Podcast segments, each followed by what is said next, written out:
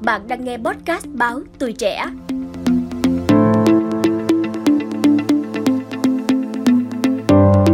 Trí tuệ nhân tạo vào bệnh viện, lợi cả đôi đường.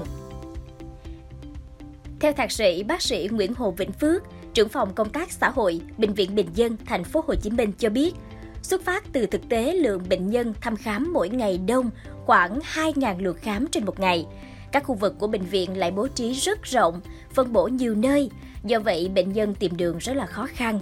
Thêm vào đó thì do ảnh hưởng của dịch Covid-19 nên việc giao tiếp trực tiếp sẽ tiềm ẩn nguy cơ lây nhiễm. Chính vì vậy, bệnh viện đã phát triển ứng dụng bản đồ chỉ đường cho người bệnh, chỉ cần quét mã QR là hiển thị mọi vị trí của bệnh viện, giảm thiểu nguy cơ lây nhiễm. Việc phát triển các ứng dụng này thì không có khó, chi phí đầu tư không cao và cũng rất tiện lợi cho người bệnh nữa. Bệnh viện đã lắp đặt hệ thống Wi-Fi miễn phí. Đối với việc trả kết quả xét nghiệm qua SMS có thể tránh được tình trạng ủng ứ, bệnh nhân thì linh hoạt hơn trong thời gian có thể tranh thủ nghỉ ngơi. Và theo bác sĩ Phước, trong tương lai, bệnh viện đang phát triển công nghệ giúp người bệnh không cần đi đến lấy kết quả xét nghiệm mà chuyển thẳng các kết quả này đến phòng khám. Bệnh viện còn đang triển khai bệnh án điện tử ngoại trú. Hiện tại tất cả bệnh nhân nhập viện, bác sĩ đều đang làm bệnh án điện tử. Bác sĩ thì có thể xem được kết quả luôn trên máy tính. Tất cả các phần mềm đều do đội ngũ công nghệ thông tin của bệnh viện viết, hoàn toàn do bệnh viện quản lý và có cài đặt hệ thống tường lửa để ngăn chặn xâm nhập. Do đó vấn đề bảo mật thông tin của bệnh nhân hoàn toàn được đảm bảo.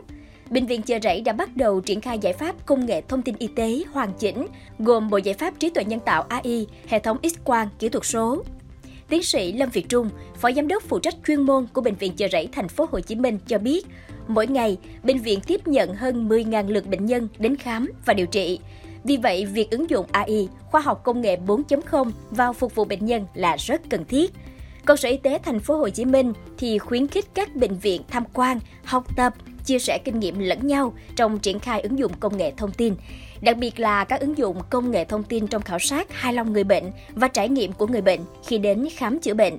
Có giải pháp phòng chống sự cố mất dữ liệu và thông tin bệnh viện, tổ chức diễn tập trong trường hợp mất dữ liệu do nhiều nguyên nhân như là thiên tai hay là hỏa hoạn. Cảm ơn bạn đã lắng nghe podcast Báo Tuổi Trẻ. Đừng quên theo dõi để tiếp tục đồng hành trong những tập phát sóng lần sau. Xin chào tạm biệt và hẹn gặp lại!